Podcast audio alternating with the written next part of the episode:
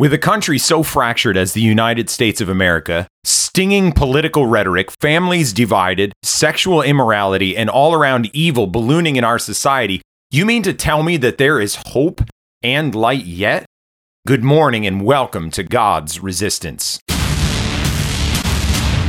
God's Resistance is local in Wilkes-Barre in the Wyoming Valley. If you need someone to talk to or pray with and are interested in joining a small group to help you live as a disciple of Christ, stay tuned for contact info.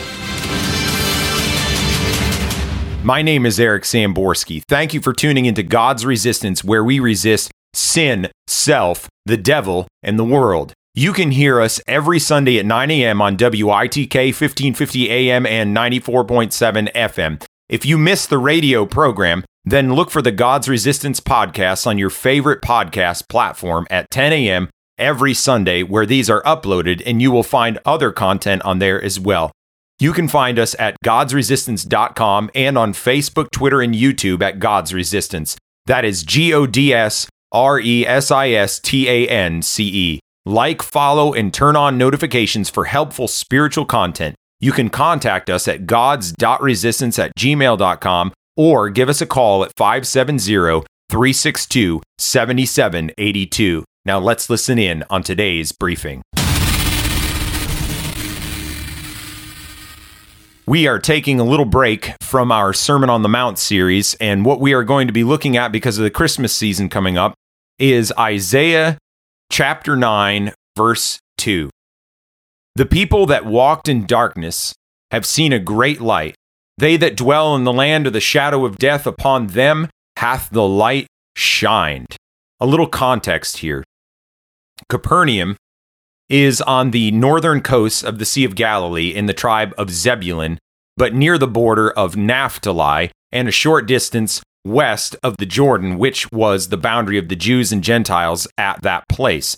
The country lying east of the Jordan and the Sea of Galilee being occupied by the Gadarenes and the Decapolis. Hence, the fulfillment of this prophecy, as our Savior made Capernaum his headquarters, the wonderful influence of his ministry brought a sunburst on all that country, bringing untold blessings to both Jews and Gentiles. So he was speaking a specific prophecy to a specific people in a specific geographical location, but yet the effects of it are still taking place in our present day all over the entire world.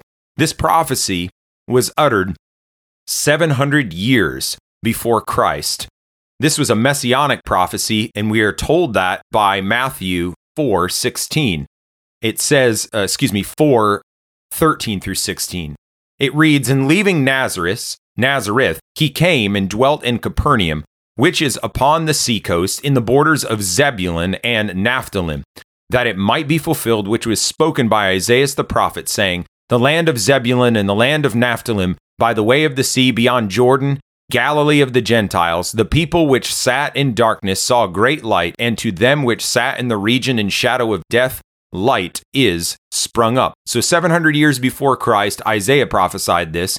In the book of Matthew, Matthew references this as a messianic prophecy that is being fulfilled.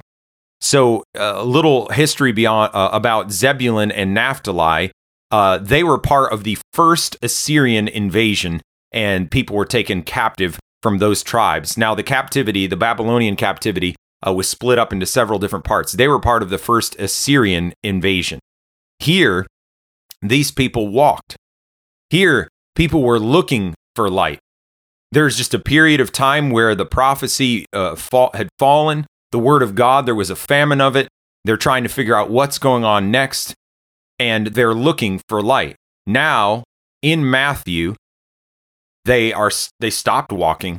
We're told that they're they sat, they're sitting, they're settled in somewhat of a dark condition. And that is a terrible place to be, you know. A lot of people start off wanting to walk with God and then they get into a position where they're so confused, they don't know what's going on anymore. And with all that, they just kind of give up the fight and they sit down where they once had a fervent desire to walk with God, it's no longer that fervent desire any longer. So they just kind of sit down. And that's where we break into our passage. The people that walked in darkness. Now, the people here, is strictly speaking about uh, prophecy, Jews living amongst pagans. The verse says, the people that walked in darkness, the Jews living amongst pagans. They were walking. That's good. At least they were active. They were walking in darkness. Because when we kind of sit down, we cease action. Our will doesn't seem to go forward in the ways that would help us get out of the situation we're in. So at least these people are walking in the dark, however dangerous that may be. But they were looking for light. And that's like that for any one of us. If we're in a dark room and there is no lights, you do walk around looking for a light switch.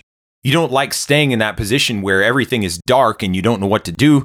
Uh, next, you can't see in front of your face. So it's natural for us to look for light. And it's natural for somebody who's lost in sin and their life is a wasted ruin.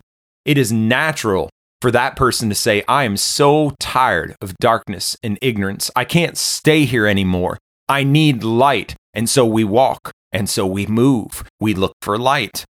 And they were walking while they were in present darkness. Are you walking in present darkness looking for light? If you are, you're not far from the kingdom. This darkness could represent a lot of different things, but it seems to bring along the idea of gross ignorance. Here, these people were walking around in gross ignorance. I can't help but think of America at large. It used to be a Christian nation where the knowledge of God was far more prevalent than it is now, but over the last three generations or so, it has been purposefully whittled down by God haters and the people that really hate the founding of our country, which was founded upon God. They have made a meticulous, calculated attack to make the generations following be so far removed from the truth that they literally are in this place of darkness, of gross ignorance of the things of God. And think about it today. What is America like? A lot of it is this new age kind of idea. I know you can go in health food stores and such.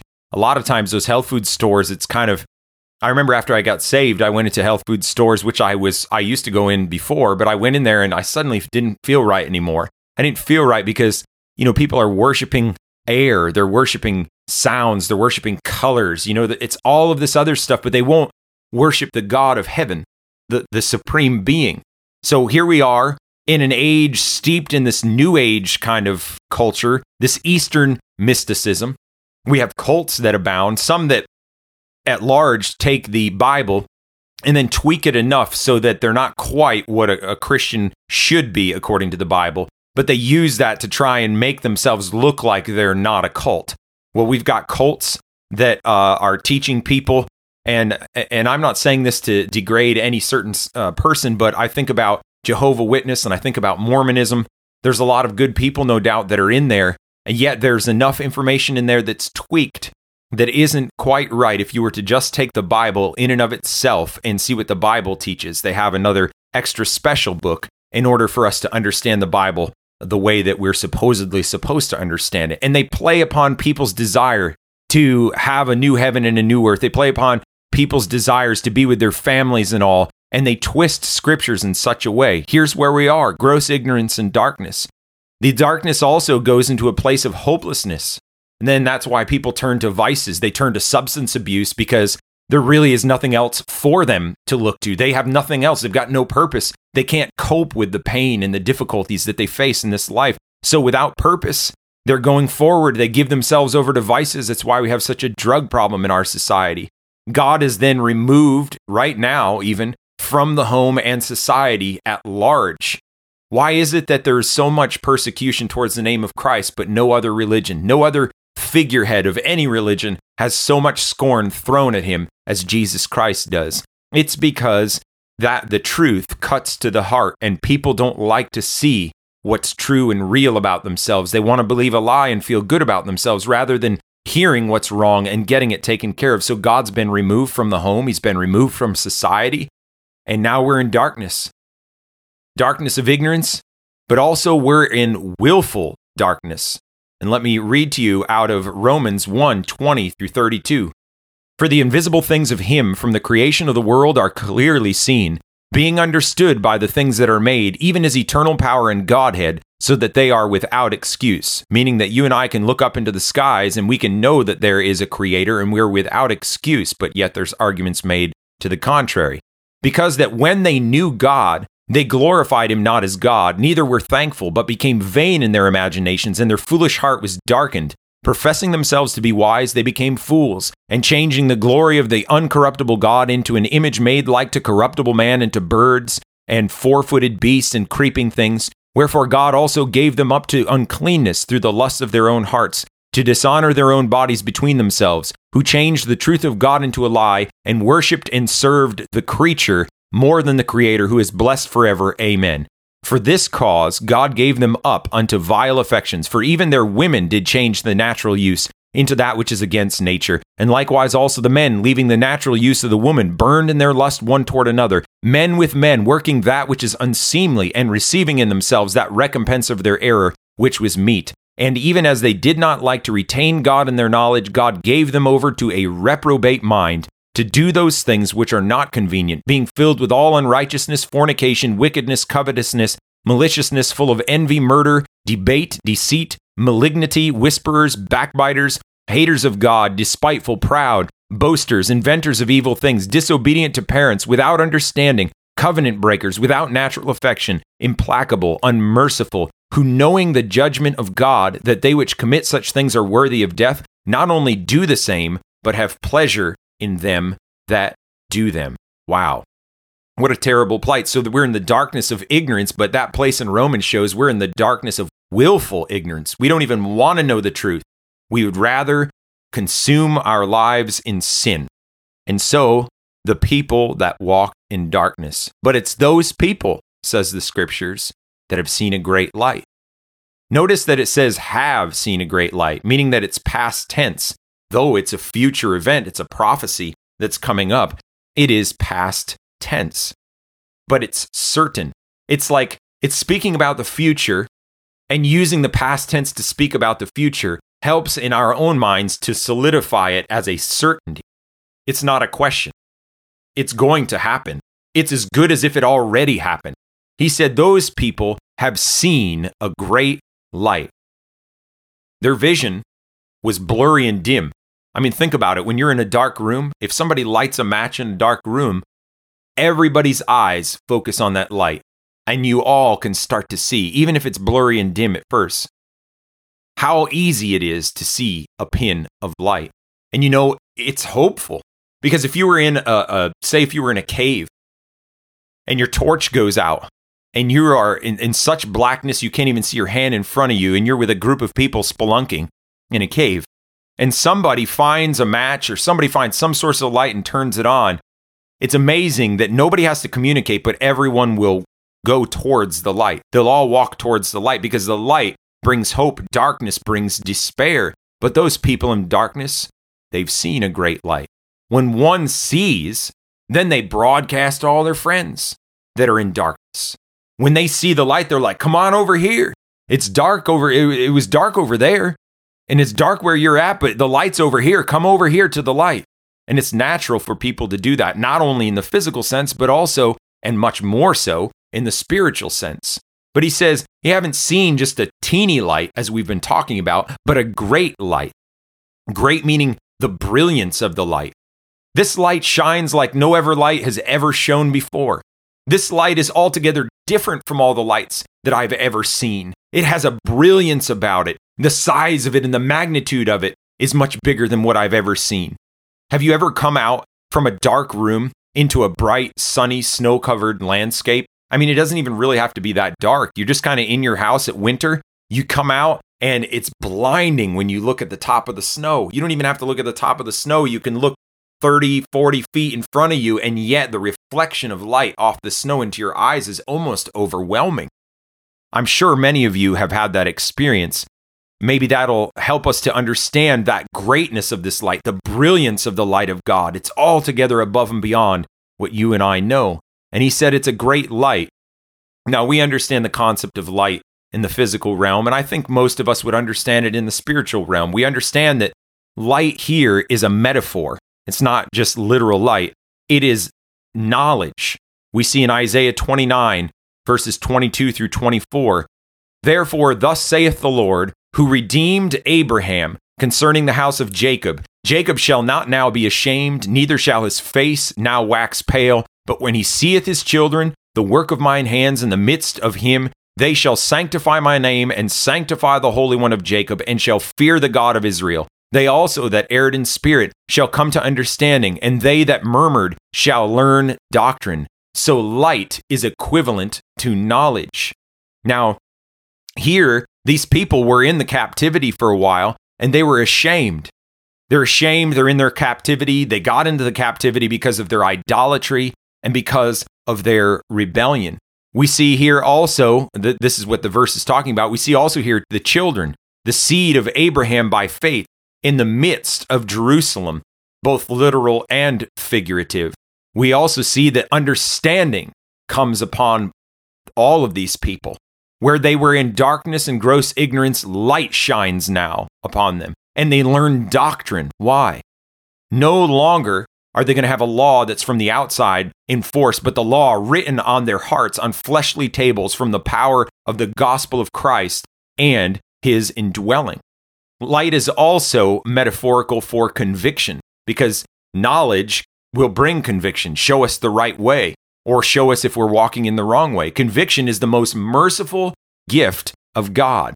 Conviction is where God mingles guilt with hope.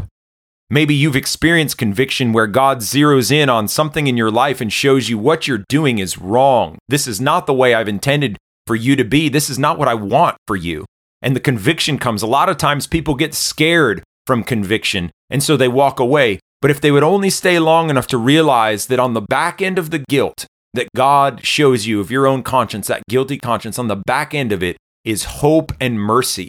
God does that to alarm us awake so that he can draw us to himself and fix the problem that we just realize we're in. So, light is knowledge, light is conviction, and light is good. We read in Luke 2:14, "Glory to God in the highest, and on earth peace, goodwill toward men." The light of the gospel from the heart of God is goodwill towards all of mankind. What we do with it is up to us, but that is God's intent. Light is knowledge, conviction, and good.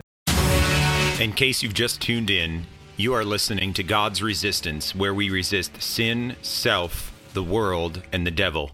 You can hear us every Sunday at 9 a.m. on WITK 1550 AM and 94.7 FM. You can find us on Facebook and Twitter at God's Resistance. That is G O D S R E S I S T A N C E. You can also email us at gods.resistance at gmail.com or call us at 570 362 7782.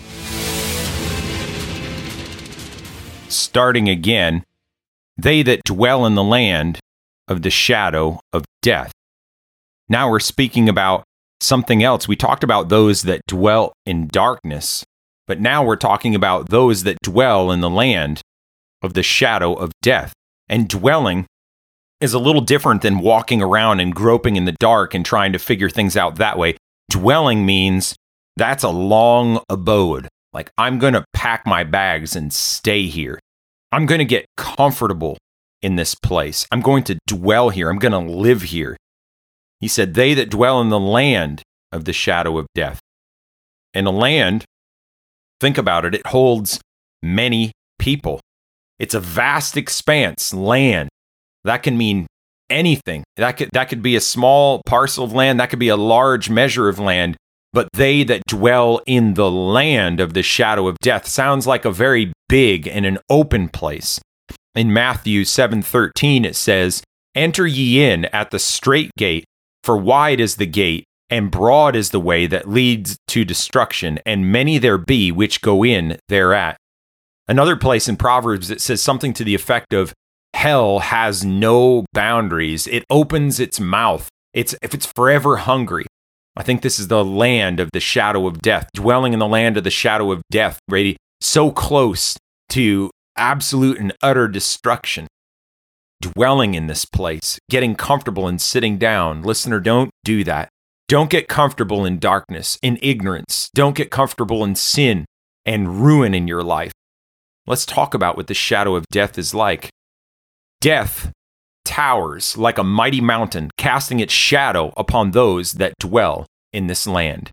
This land is the gateway to eternal death.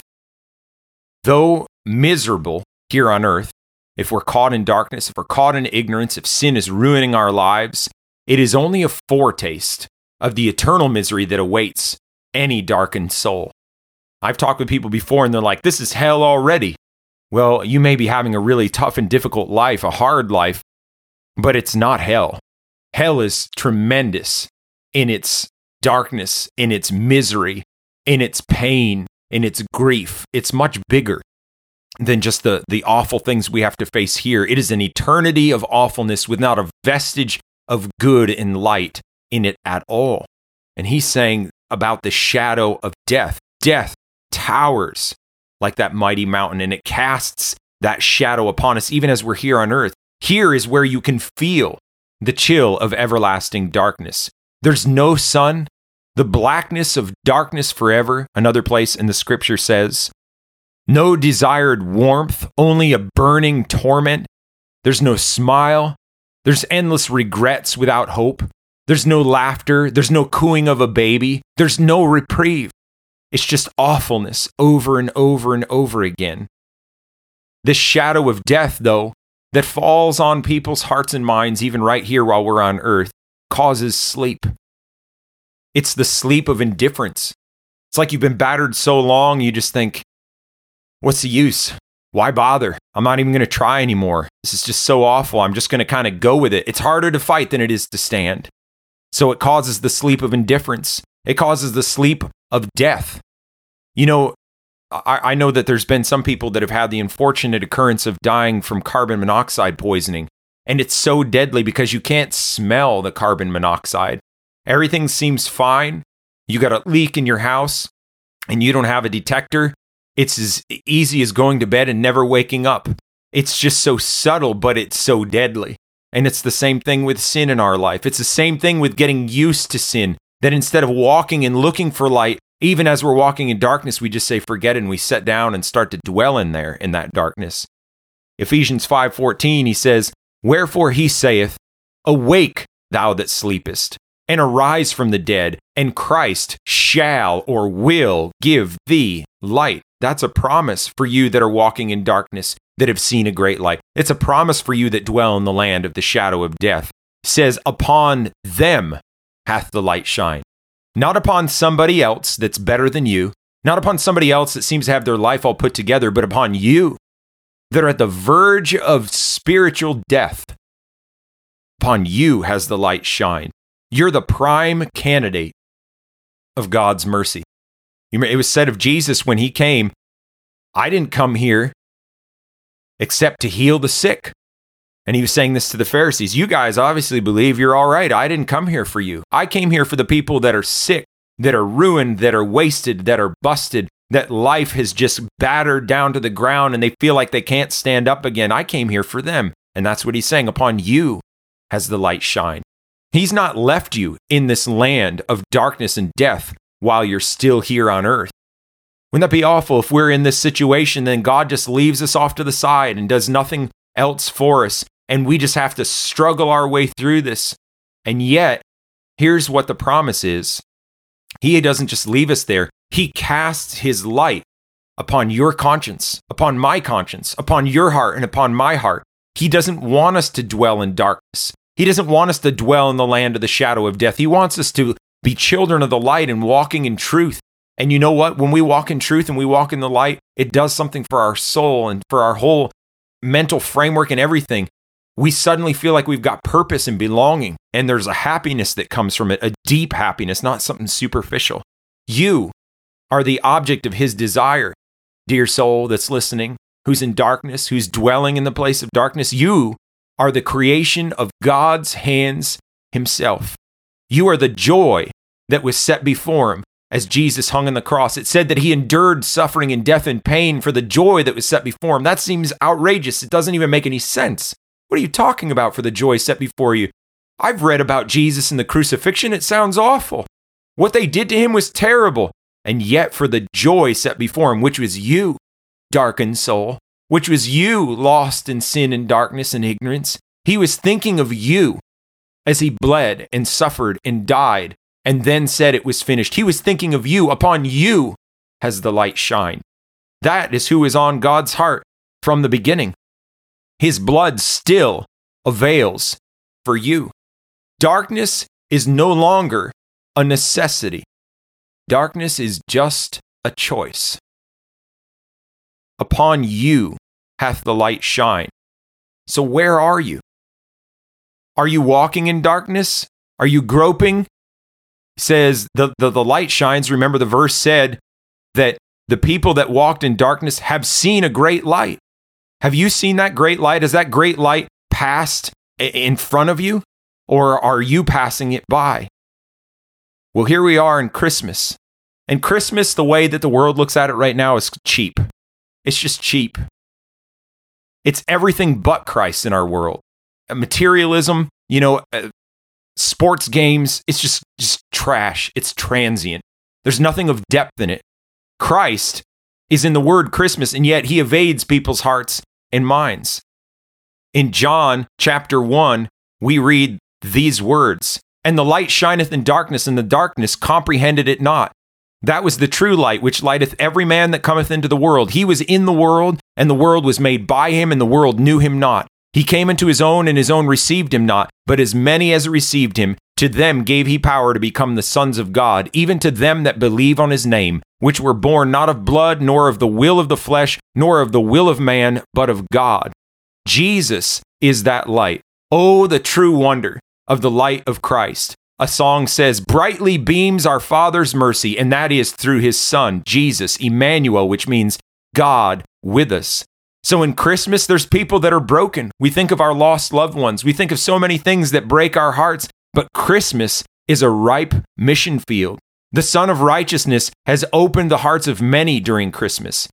If you're a Christian, you're the hands and feet of Christ. You may be the only Bible that somebody ever reads. If you're saved, you're an ambassador for Christ. You are the light of the world. You are the city set on the hill. Brightly beams our Father's mercy from his lighthouse evermore, but to us he gives the keeping of the lights upon, along the shore. Dark the night of sin is settled, loud the angry billows roar. Eager eyes are watching, longing for the lights along the shore. Trim your feeble lamp, my brother. Some poor sailor, tempest tossed, trying now to make the harbor in the darkness, may be lost. Let the lower lights be burning. Send a gleam across the wave. Some poor fainting, struggling seaman you may rescue you may save. So, how about it? Are you in darkness? You don't know which way's up or down. You don't know what truth is. You're trapped in sin. You can't get freed from your lust, your addictions. You've got overwhelming anger in your heart, bitterness towards friends and family. You can't hold a job down. You feel like you're purposeless. Maybe you have a family member that's in darkness and you hope and pray that they could get some help. You help. You want them to serve God. Jesus is the light in the ho- and hope of this season. He's more than just the light and hope for the season, but he's hope and light for all times. Your next step is to call 570-362-7782 or email gods.resistance at gmail.com and introduce yourself to me. I want to help you, not because I've got all the answers, but because God's helped me and I want to pass that along to you. I want you to set up a time to meet with me so that I can coach and help you to walk further in your journey with God. You can also like and follow us on Facebook, Twitter, and YouTube. You're going to get more teaching and preaching to help you on your journey. You'll be able to connect with others that are going through their own journeys. And I want you to tell your friends about this broadcast every Sunday at 9 a.m. on WITK, 1550 AM and 94.7 FM, and our social media accounts on Facebook, Twitter, and YouTube. And during this Christmas season, do not let the light of Christ be snuffed out by this commercialism, but join the resistance, God's resistance.